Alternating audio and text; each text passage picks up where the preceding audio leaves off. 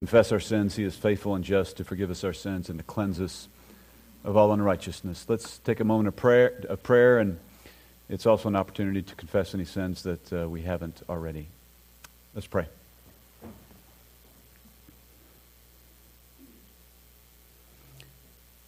Father, we thank you for your word. We thank you for the opportunity to gather corporately. We ask that you give us eyes to see, help us understand your truth, and transform us by your truth. Help us remember that your truth is absolute and there is no other. And challenge us by what we will learn this morning. We pray these things in Jesus' name. Amen. Last time we were together, we finished Isaiah's prayer, which he began in chapter sixty-three, verse fifteen. This is, it was perhaps the most impassioned, the most intense prayer found in the entire book of Isaiah. It was a prayer for an Israel that had rebelled against God, for an Israel that was under divine punishment, divine judgment. And so as we saw in the prayer, we saw the prophet confess the sin of the people, including himself. He says it as a we. He says it as an us, confessing, acknowledging Israel's wrongdoing before God. And in the prayer, he saw the unthinkable. He saw the unimaginable, that Israel would be destroyed, not just Israel, not just the northern kingdom as the Assyrians had done, but the southern kingdom with Babylon, Jerusalem itself, the capital, and then the most unthinkable of all, the temple, the abode of God on the planet, where the Shekinah glory dwelt. Shekinah means that which dwelt. Where the special presence of God dwelt among his people, the temple itself would be looted and pillaged by the pagan Babylonians and burned to the ground. This was beyond the pale, just beyond what he could imagine. But it's all memorialized there in the prayer that began in chapter sixty-three, verse fifteen, and finishes at the end of chapter sixty-four. And so because of all these things, the prophet cries out. He cries out to God on behalf of the righteous remnant. He cries out to God, and I'm paraphrasing here, but his cry to God is, we're your people. We're your chosen people. Do something. Do something. Act. Come down from heaven and do something about our pathetic condition. Look back at the words that he prayed, starting with chapter sixty-three, verse fifteen. Turn back there in your Bibles. I want you to, to remember how poignant his words are in this impassioned prayer. In chapter sixty-three, verse fifteen, the prophet said, "Look down from heaven and see from your holy and glorious habitation. Where are your zeal and your mighty deeds? The stirrings of your heart and your compassion are restrained towards me." Can I paraphrase? Do something. Do something. Act, God. Jump down to chapter sixty-four, verse one. "Oh, that you would rend the heavens and come down, that the mountains might quake at your presence. Step, please, please step out of your realm and step into our realm. And do something for your people, Israel." Jump down to verse six. The prophet says, "For all of us have become like one who is unclean, and all our righteous deeds are like a filthy garment." You see, Isaiah, in humility, acknowledges their sin. Look at the end of verse nine. He says in this prayer, "Behold, look now, all of us are your people. Your holy cities have become a wilderness. Zion," which is a reference to Jerusalem, "Zion has become a wilderness, Jerusalem a desolation, a desolation. Our holy and beautiful house," the temple, "where our fathers praised you has been burned by fire, and all our precious things have become a, become a ruin. Will you restrain yourself as these, at these things, O Yahweh? Will you keep silent and afflict us beyond measure? Please do something, God." And so chapter sixty-five and chapter sixty-six are God's response. In those chapters, God says, I'm going to do something. I'm going to do something, of course. I'm going to do something. And I'm going to do something that is beyond your wildest dreams. Today, what I want to give you is an introduction to chapters sixty-five and sixty-six. Remember the old saying, If you've studied history, you've heard it. All roads lead to Rome. Really what they meant by the that statement in the empire was all roads lead out from Rome, because Rome was the epicenter of the empire, the Roman Empire. Well, the statement, all roads lead to Rome, I'm going to change it a little bit. What happens in the book of Isaiah is that all the chapters, all the doctrines, all the teachings lead to chapter sixty-five and sixty-six, to the last two chapters of the book. This is where you have the climax, the culmination of everything that's been happening in the book. In these final chapters, God responds to Isaiah's prayer by saying, of course, of course, I will not leave my chosen people in their pathetic, sad, broken condition. Of course, I will act on behalf of Israel. Of course, I will crack open the sky and come from heaven to this planet, to your realm. And in fact, I'm going to do much, much, much more. God responds to Isaiah's prayer by giving him spectacular prophecy. That's what's chocked full of these final two chapters. Incredible prophecy. By the way, prophecy is just a name, the name for promise. It's a promise of what God is going to do. That's what a prophecy is. And so in these final chapters, we will see prophecies about God recreating Jerusalem and actually recreating the entire universe. We'll see prophecies about God establishing an eternal kingdom, His eternal kingdom of peace and prosperity and righteousness. We'll see prophecies about the final act in human history, which is the reckoning. It's a horrible description. We'll see it. It's a terrifying description.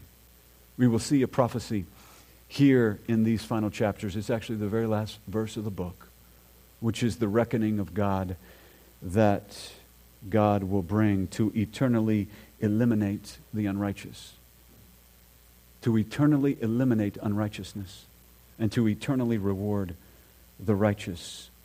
We will see many contrasts in these final chapters of the book of Isaiah. For example, we'll see a contrast between the new creation and the old creation. We'll see a contrast between the new Jerusalem and the old Jerusalem. We'll see a contrast between the ones who serve God and the ones who scorn Him, who provoke Him. We'll see a contrast between God's eternal blessing and His eternal judgment. A contrast between a patient, long-suffering God and a God who is full of fury and wrath. You see, these final chapters are giving the prophet a glimpse of the end times. You see, the prophet only has a glimpse of the end times. Why? Because the book of Isaiah is about in the middle of the Bible. That's all he's got. He's got half the Bible. It's like it's just this. He doesn't have the other half where you see many, many more descriptions and the progression of Revelation, the unfolding of Revelation, many, many more descriptions of the prophecies of God. We, through the unfolding of Scripture, through the unfolding of the Word of God, have much more detail about the end times. And if we do something that you shouldn't do that often, it's okay to do it, but if we do something of taking the New Testament and putting those glasses on and reading the Old Testament in light of the New Testament, we see that the last two chapters of the book are all about the coming of Christ, the second coming of Christ. The reason I say you shouldn't do that too often is because if you take the New Testament and you read the Old Testament, at least initially, you read the Old Testament in light of the New Testament, you initially miss what the Old Testament writer is writing to his audience. Now, you can do that, and in fact, you should. Look at the New Testament and see how it interplays with the Old Testament. But the first thing that you should do when you read the Hebrew Scriptures is understand what the, what the writer is writing to his audience without taking the New Testament and injecting it into the, now, into the analysis. The first thing that you do is read what the Hebrew writer is writing to his Hebrew audience in that time and context. Then you go to the New Testament and say, oh, Now I see this in the bigger picture. First, you look at the message of the of the book of the of the Hebrew Scriptures, the message of the Old Testament. And then the second thing you do is you go to the New Testament to get the full panorama of how that fits in the full picture. But if you go to the New Testament first, then you miss some of what is being taught by the Old Testament writer to his Old Testament audience. So that's why I say you can do that, and you should do that. But be careful. First, go to the intent of the writer, that writer, before you go to the intent of another writer like the, the Apostle John in the book of Revelation.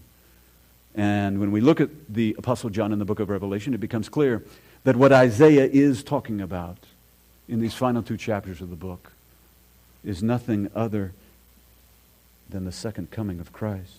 What I want to do today is just give you a, an introduction, just give you a sampling of what you will see in chapters sixty-five and chapter sixty-six of the, six, of the book of Isaiah. We'll get to verse-by-verse analysis, not today, but as we go through it in the next few weeks. Right now, I just want you to get a flavor of where we're going. Near the beginning of these chapters, God recounts his patience to a rebellious Israel. Look at chapter sixty-five, verse two. There we read Yahweh speaking, "I have spread out my hands all day long to a rebellious people who walk in the way which is not good, following their own thoughts." What is, what does Isaiah say earlier? When he, re, when he says this, this, the, the words of God, he says, "Your thoughts are not my thoughts, and your ways are not my ways." God speaks through his prophet Isaiah a few chapters earlier. Here, God says, "Who walk in the way which is not good, following their own thoughts." Or if we could use the phrase from the book of Judges, everyone did what was right in his own eyes. That's what happens when we follow our own thoughts. Verse three, "A people who continually provoke me to my face." You see, God was patient with Israel, to use the old English word, long-suffering. Long-suffering is this idea of patience in the face of something that that is disturbing. Now, nothing's, I use the word disturbing cautiously with God because, you know, that word kind of connotes that something takes God by surprise. Nothing does, because he's omniscient. But long-suffering, the old English word long-suffering, has the idea of you want to act, but you restrain yourself in patience. God's patient patience towards his people was continuous. That's why he's described here with hands spread out, like a father who beckons a rebellious child with his hands spread out, "Come to me. Come, come." That's the imagery that the prophet describes here of the patience of God, but the people responded with provocation and scorn. So then you see a few verses later in verse six, look at verse six of chapter sixty-five, God saying that he will destroy those Israelites who are rebellious, who scorn him, who provoke him. Isaiah chapter sixty-five, verse six reads like this, "Behold, it is written before me, I will not keep silent." Remember Isaiah in his prayer? He says, "How long are you going to keep silent?" God answers the question right here. "Behold, it is written before me, I will not keep silent, but I will repay. I will even repay into their bosom, but their own iniquities and the iniquities of their fathers together, says Yahweh." Jump to verse eight. "Thus says Yahweh, as the new wine is found in the cluster, and one says, do not destroy it, for there is benefit in it. So I will act on behalf of my servants in order not to destroy all of them." Like earlier in the book of Isaiah, we see here the imagery of a winepress. We see the imagery of God's winepress, where he culls the grapes. He distinguishes the grapes. He culls between the bad grapes and the good grapes. And the bad grapes he destroys. That's the word that's used there, right? At the end of verse eight. But rather than destroy all of the grapes, he culls out the good grapes. The good grapes are those who seek him. The bad grapes are those who reject him. Jump down to verse eleven. Here we see God contrasting between Israelites who seek him and Israelites who don't. Actually, verse, let's, let's start with verse ten. Sharon will be a pasture land for flocks, and the valley of Achor a resting place for herds. For my people who seek me, God will deliver the righteous remnant, the righteous remnant of Israel. Keep reading verse eleven. But you who forsake Yahweh, who forget my holy mountain, who set a table for fortune, we'll see this in more detail when we get to this verse as a verse by verse study. The word fortune is capitalized in your Bibles. It should be. Because it's not really fortune. It's the name of a god. The Hebrew word, God. It's a name, it's the name of a god of luck. That's who they worship, the god of luck. By the way, there is no such thing as luck. Please don't so, tell someone good luck. That doesn't exist. It's a fiction. There's no such thing as good luck or bad luck. Here, God condemns the Israelites for worshiping luck, a god who is the god of luck. Verse twelve, I will destine you for the sword, and all of you will bow down to the slaughter, because I called, but you did not answer. I spoke, but you did not hear, and you did evil in my sight. Verse twelve refers to the Israelites being forced to bow down to the slaughter, for the slaughter, for them being slaughtered. And verse eight describes Israelites being destroyed in the winepress. Now again, we're talking about Israelites who rebel against God. What we're really talking about is what's referred to as Daniel's seventieth week from the prophecy in Daniel. It's the seven-year tribulation. More specifically, it's the second half of the seven-year tribulation where God brings extreme destruction upon Israel. It's what Jeremiah called in Jeremiah twenty, Daniel's, excuse me, Jacob's distress, Jacob's trouble. The seven-year tribulation is part of the end times. And when I say the end times, I use that as a term of art. I use that as a precise term. I don't mean the stuff that's just is, is coming in the future. When I say end times, what I mean is the next event on God's prophetic calendar, which could happen before we finish the message now. Could happen in thirty minutes. Could happen in thirty days. Could happen in thirty months. Could happen in thirty years. We don't know when it's going to happen. It's imminent. When I say the end times, I mean the first event that is on God's prophetic calendar and all the dominoes that follow in quick succession thereafter. When I say the end times, I mean the, the rapture of the church and everything that follows thereafter. There is no prophecy that is required before the rapture of the church, before Jesus returning to take his church with him, where he t- returns for his church. That's the next event on the calendar. And when that ha- event happens, you have a quick succession, quick succession of additional events. Here's what I mean by the end times. I mean, number one, the rapture of the church. Number two, the judgment seat of Christ.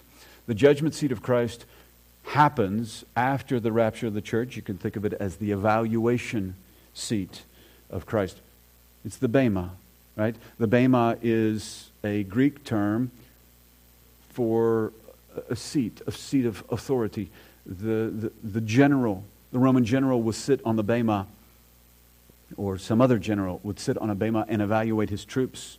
Pilate sits on the Bema when he judges Jesus. Think of it.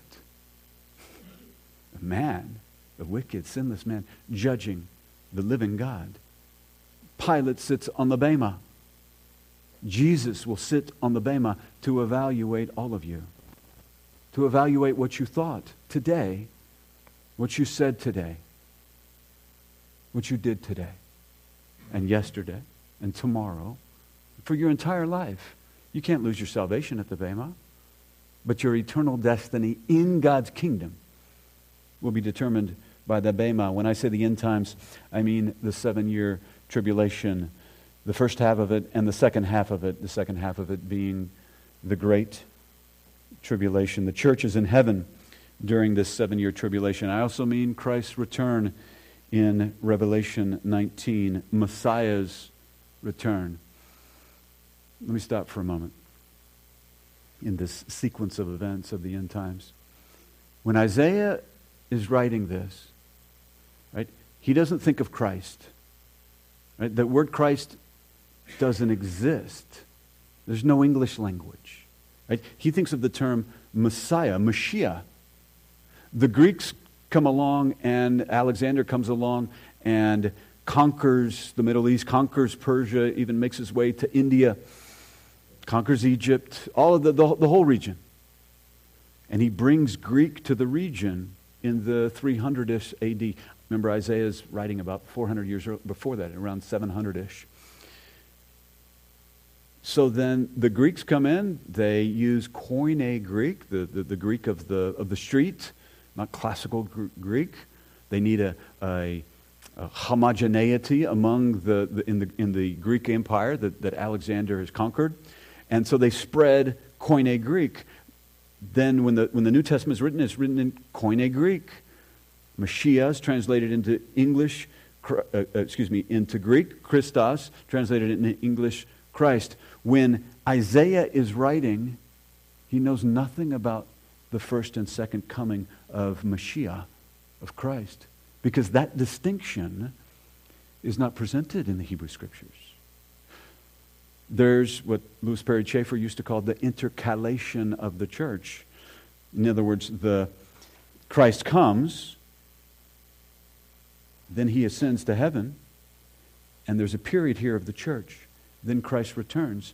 When the Old Testament prophets wrote, they saw the mountaintops, but not the valley. The valley here in the imagery is the intercalation, the, the church age. My point is that Isaiah, when he's writing, he just sees and understands the mountaintops, that Messiah will come, that there are prophecies about Messiah. Messiah will come, Messiah will judge, Messiah will bring prosperity. But he doesn't understand the distinction between the first coming and the second coming. That's where the New Testament is important. It's critical when it comes to understanding the prophecies of God, the end times. So this is the fourth event on the calendar, God's calendar of prophecy, is Christ's return. The fifth event is Christ's judgment before the thousand-year reign, what Christ describes in Matthew twenty-five thirty-two as the judgment of the sheep and the goats, where he gathers all the nations before he institutes extreme prosperity on the planet, before he institutes his reign of a thousand years of peace and justice and prosperity. He eliminates all unbelievers, because only believers are allowed to enter into the thousand-year reign. Now, over time, as babies are born, children make their own decisions, and there will be unbelievers in the millennial reign, but only believers will enter, and Messiah will ensure that, because he will remove all unbelievers at the judgment that precedes the thousand-year reign, what's referred to as the judgment of the sheep and the goats. The sixth event on, Christ, on, on God's prophetic calendar, when I say the end times, the sixth event of the end times, and, I, and I'm talking big picture here. Right? I mean, there, there are prophecies that are a little, little bit more detailed, like in Ezekiel. There are prophecies about the details of the millennial temple. I'm talking about prop- prophecies that are kind of the big picture prophecies on God's prophetic calendar. There's the thousand-year reign itself. The reason why we believe in a thousand-year reign as opposed to just a long period, some extended period, is because one thousand years is mentioned six times in one chapter, in chapter twenty of the book of Revelation. You know, if it was mentioned once, okay, you know, let's have a conversation. Does that is, is that is that kind of spiritualized language? Does it just mean a long period of time? But it's mentioned six times. It's pretty difficult to not take that literally when it's mentioned six times in one single chapter. That's why we say there is a thousand, literal thousand-year reign of Christ. The seventh thing on God's prophetic calendar is the great white throne judgment, Revelation twenty, verses eleven through fifteen. And the eighth thing is the most spectacular of them all. It's when God will destroy everything that you can see and touch and feel right now. He will des- destroy the planet. He will destroy the universe. He will destroy the stars and the sun and the moon, and he'll just make them new again. He will make them new again for his eternal kingdom. This is when he ushers in the eternal kingdom. In the final two chapters of the book of Isaiah, we see some but not all of the prophetic picture of the end times. The full picture is given to us as the progress of Revelation unfolds, as the Scripture unfolds, like as far as the book of Revelation. Let's drill back to our passages, to our verses, our kind of sampling of verses in chapter sixty-five and chapter sixty-six. Please turn to verse seventeen of chapter sixty-five of Isaiah. There I want you to see in this introduction that we're doing today that God prophesies his destruction of the current heavens and the earth and his creation of a new one. Verse seventeen reads like this: For behold, I create new heavens and a new earth, and the former things will not be remembered or come to mind. The new heavens and the new earth will be so spectacular that the old one will be forgotten. No one's going to want to think of the current earth and the current universe. It's going to be so piddly, so boring, so uneventful in comparison to what God is bringing. You think the images from the Hubble telescope are impressive? And they are. Nothing. Nothing compared to what God is coming to deliver when he destroys the current one and builds, creates, I'm sure, just like the first one, with a with a word. I'm sure he will just speak it into existence like the first one. But the second one will be so amazing that the first, he says here, will not be remembered, will not come to mind. It's just going to be boring. And in fact, part of the reason why we're not going to want to remember the first one is because the first one was tainted and infected by sin. But the new one will be complete, absolute righteousness. Jump down to verse twenty. There we see in our introduction today that God prophesies that he will transform human life. It says, no longer will there be in it, the it there is Jerusalem, an infant who lives but a few days, or an old man who does not live out his days. For the youth will die at an age of one hundred, and the one who does not reach the age of one hundred will be thought accursed. This is part of the prophecy for the thousand-year reign, which is really, as many have said, just the front porch of the eternal kingdom. This is, it, the thousand-year reign is a preview of what's coming in the eternal kingdom. The reason I make that distinction here between the thousand-year reign and the eternal kingdom is because the eternal kingdom has zero death. Why? Because there's zero sin. Death is a product of sin. Here, we're talking about death. We're talking about people dying at, excuse me, someone who dies before one hundred years old is going to be thought accursed. What God is revealing here is that he's going to transform human health. Isaiah under, doesn't understand this as a thousand-year reign, because thousand years is not disclosed. That time period of a thousand years, that's not disclosed until Revelation chapter twenty. Isaiah is just understanding this as God's reign, or Messiah's reign on the earth, that it's going to transform human life, human health.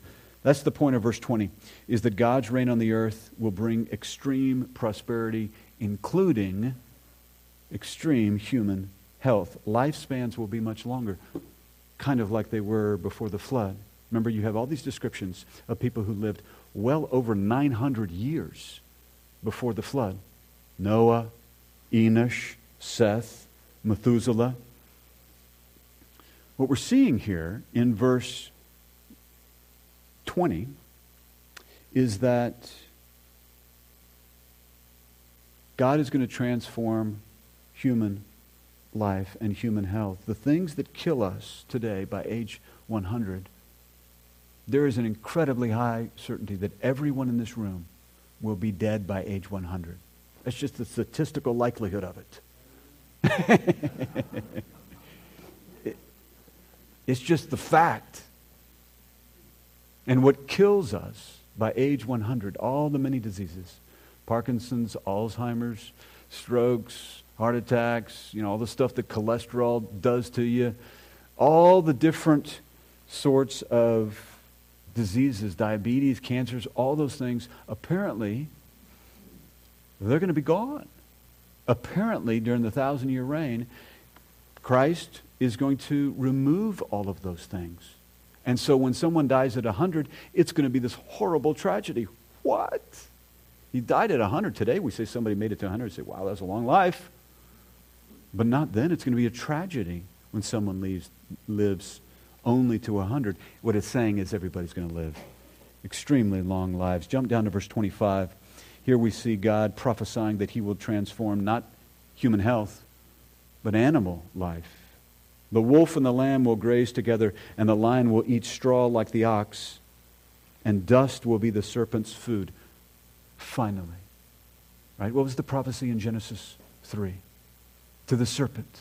The punishment to the serpent. You will eat dust from the ground. Finally. Finally, that will be literally fulfilled. But the last Adam is the one who will literally fulfill it.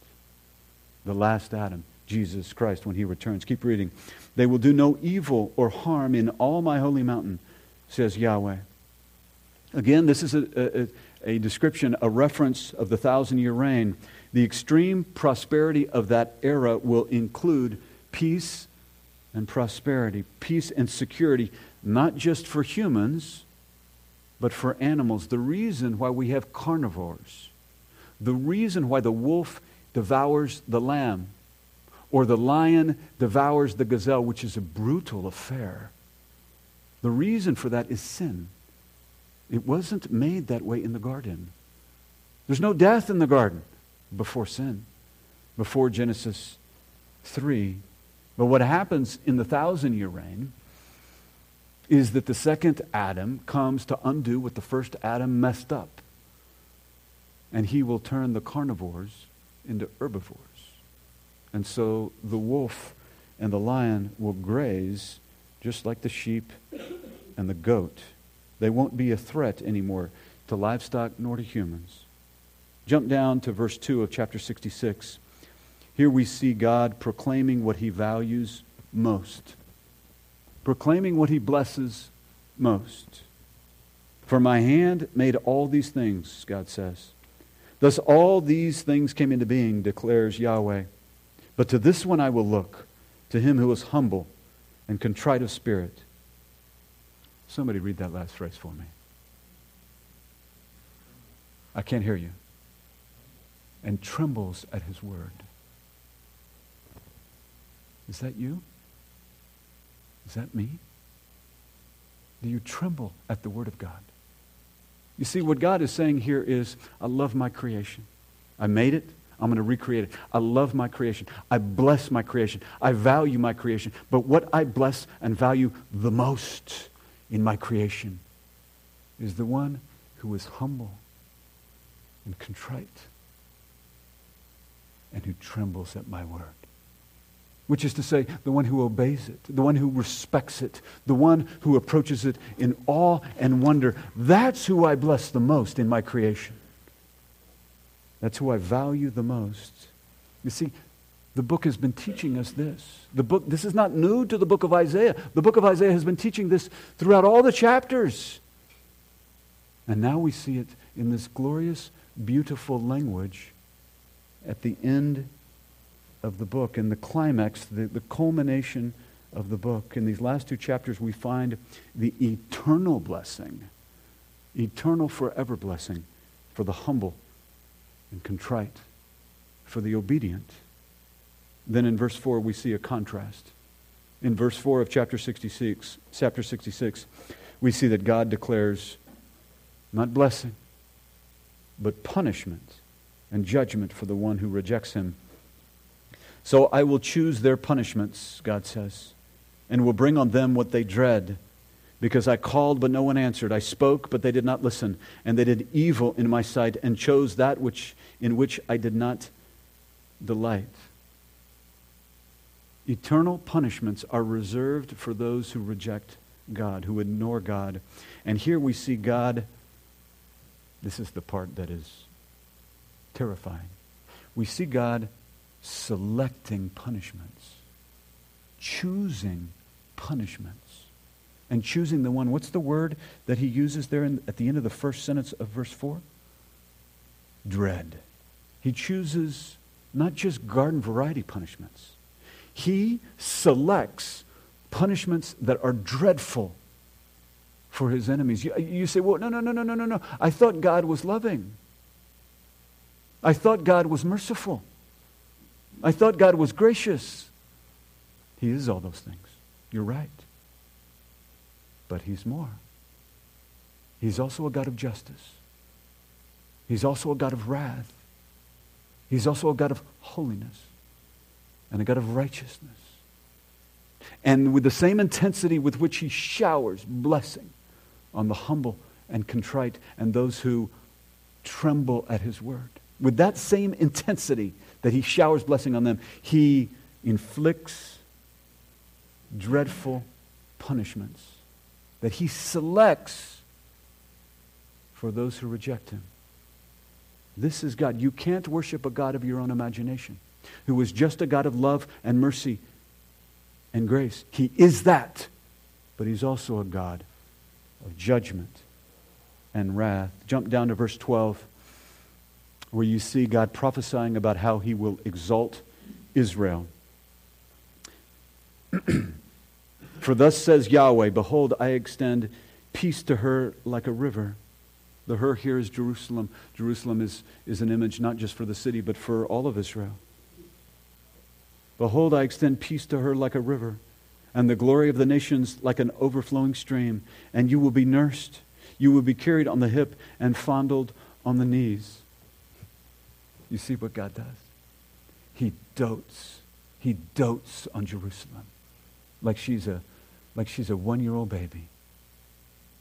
God describes himself, himself here as a nursing mother who pampers his child, who pampers Israel, who dotes on her, who nurses her, who carries her on his hip, right? You see a mom carrying a baby on the hip. That's not new to us. We didn't invent that. They've been doing that for thousands of year, years. And God describes himself as a mama. Just to be clear, God is neither male nor female, right? I'm, I'm not suggesting you should go out and buy a Bible that describes God as she. God uses a male pronoun to describe himself, but he is neither male or female.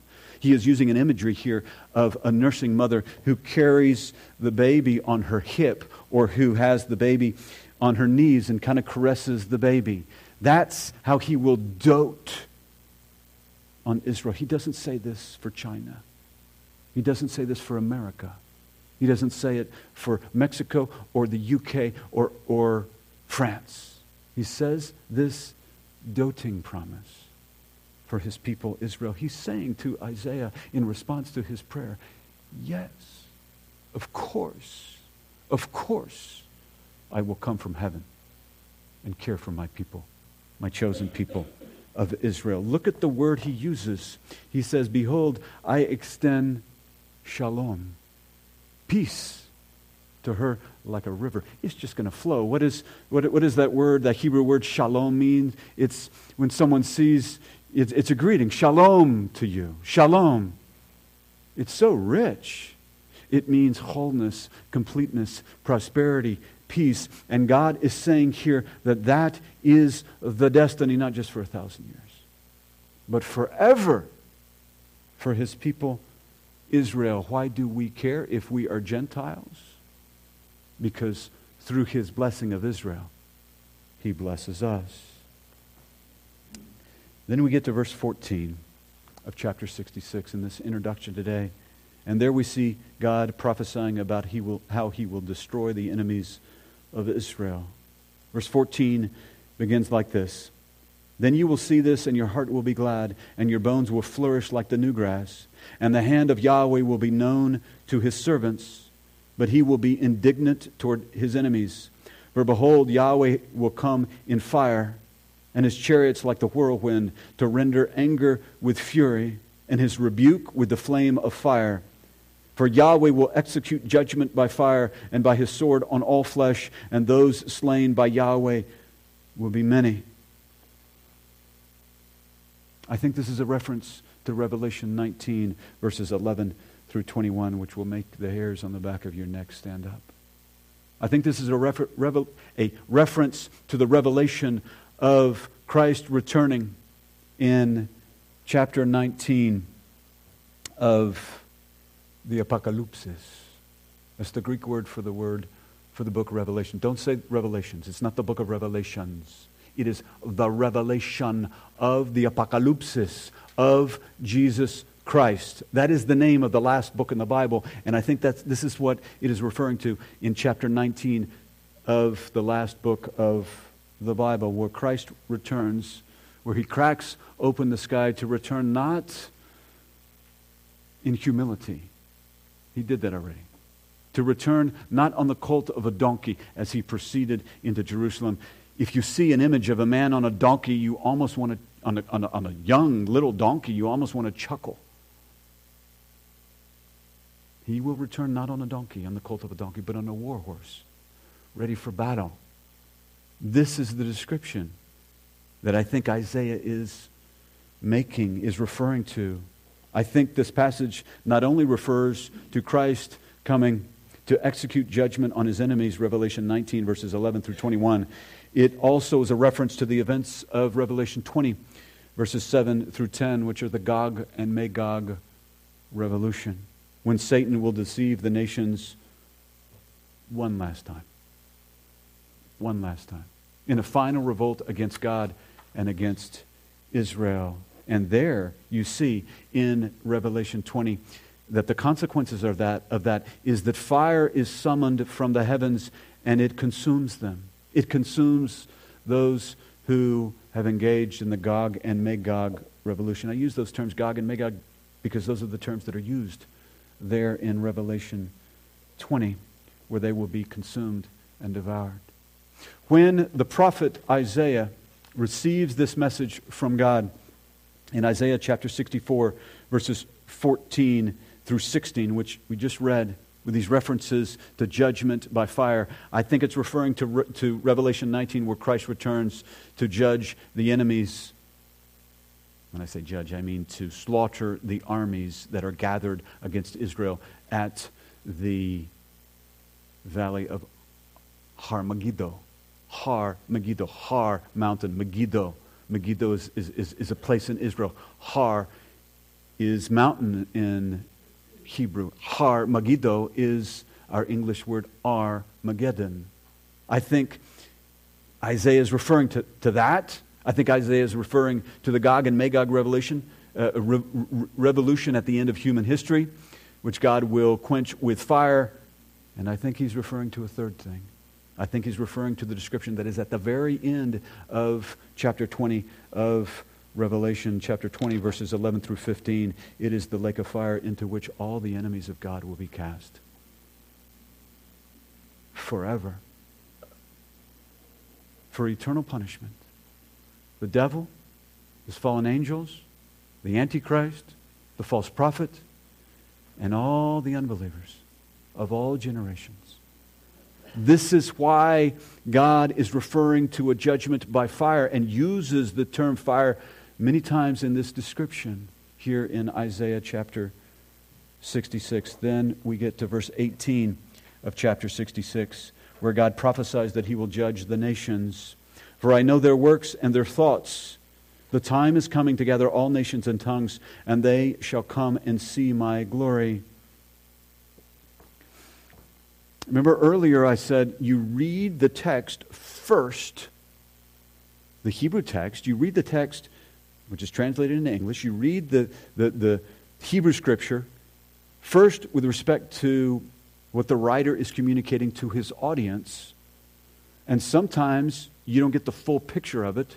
You study it there, and then the second step is to go elsewhere. In this case, to the New Testament. And so what we're seeing here is the judgment of the sheep and the goats. This is the judgment that Jesus describes in Matthew twenty-five, when all the nations are summoned, Jesus has returned in the Olivet Discourse, called the Olivet Discourse because he's on the Mount of Olives, just to the east of the temple. In the, in the Olivet Discourse, Matthew twenty-five, Jesus is describing where all the nations will be summoned, judged, sheep and the goats judgment, and then the millennial reign will begin. That's the description here in verse eighteen of chapter sixty-six. I think that is what the prophet is referring to. Then we get to verse twenty-two. And there God prophesies that Israel will endure forever. Verse twenty-two reads like this. For just as the new heavens and the new earth, which I make, will endure before me, declares Yahweh, so your offspring and your name will endure. In the same way that the new heavens and the new earth will last forever and ever and ever, Israel. Because God is making a link here, right? He's connecting the two. He's saying, in the same way that the new heavens and the new universe and the new earth will last forever, Israel will be eternal. Why? Why is there no reference to India or to Yemen or to Zimbabwe? Why?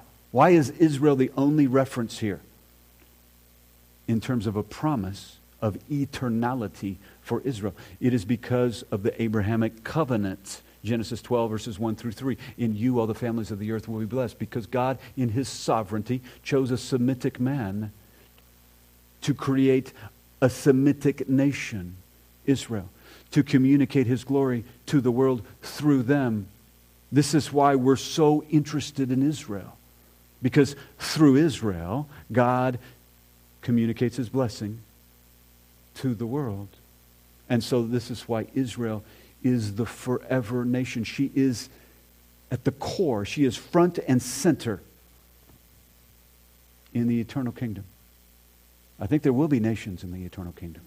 There's a reference to nations towards the end of Revelation in the description of the eternal kingdom.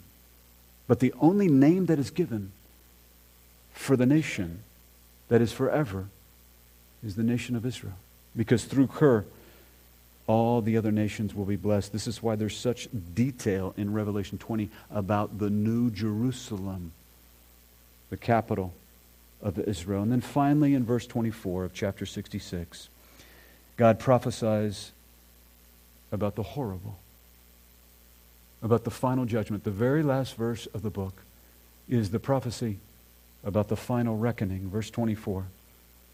Then they will go forth and look on the corpses corpses of the men who have transgressed against me, for their worm will not die, and their fire will not be quenched, and they will be an abhorrence to all mankind. Since the beginning of the book, the prophet has been warning about the reckoning.